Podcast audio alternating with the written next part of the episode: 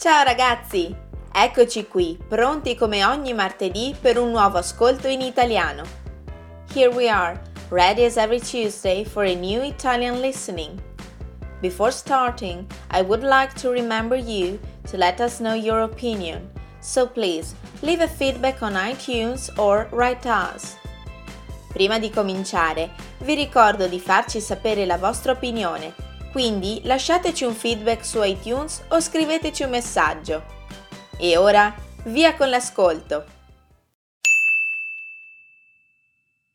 Le Olimpiadi ai giorni nostri. Le Olimpiadi greche continuarono a svolgersi solo fino al 393 d.C., quando vennero proibite dall'imperatore romano Teodosio I. Alla fine del XIX secolo, il barone francese Pierre de Coubertin decide di far rinascere i giochi olimpici per riunire i popoli nello sport anziché nella guerra. Il 1896 diventa quindi il primo anno delle Olimpiadi dell'età moderna, riscuotendo grande successo. Il simbolo dei giochi olimpici dell'epoca moderna diventa la bandiera bianca con al centro i cinque cerchi azzurro, giallo, nero, verde e rosso. Pierre de Coubertin spiega che i cinque cerchi simboleggiano i cinque continenti della Terra, Europa, Asia, Africa, America, Oceania. De Coubertin diventa famoso anche per il motto non ufficiale delle Olimpiadi, che poi si è diffuso in ogni ambito. L'importante non è vincere, ma partecipare. Nella cerimonia di apertura, ogni nazione sfila dietro al proprio portabandiera. Viene poi suonato l'inno olimpico, mentre alla fine compare il tedoforo che porta la fiamma olimpica. Il bracciere viene acceso e nello stesso momento delle colombe vengono liberate come simbolo di pace. And now the slower version. E ora la versione più lenta. Le Olimpiadi aspetta. Le Olimpiadi ai giorni nostri. Le Olimpiadi greche continuarono a svolgersi solo fino al 393 d.C., quando vennero proibite dall'imperatore romano Teodosio I. Alla fine del XIX secolo, il barone francese Pierre de Coubertin decide di far rinascere i giochi olimpici per riunire i popoli nello sport anziché nella guerra.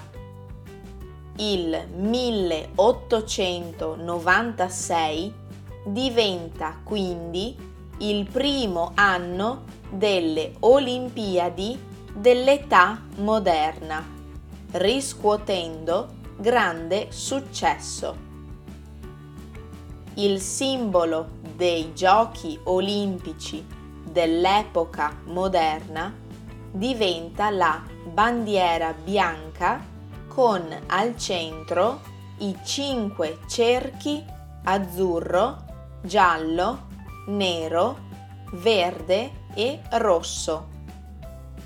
Pierre de Coubertin spiega che i cinque cerchi simboleggiano i cinque continenti della Terra.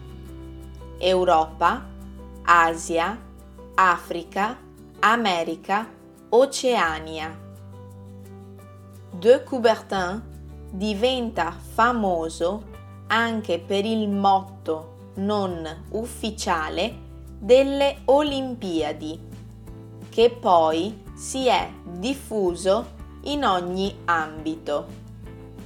L'importante non è vincere, ma partecipare. Nella cerimonia di apertura ogni nazione sfila dietro al proprio portabandiera.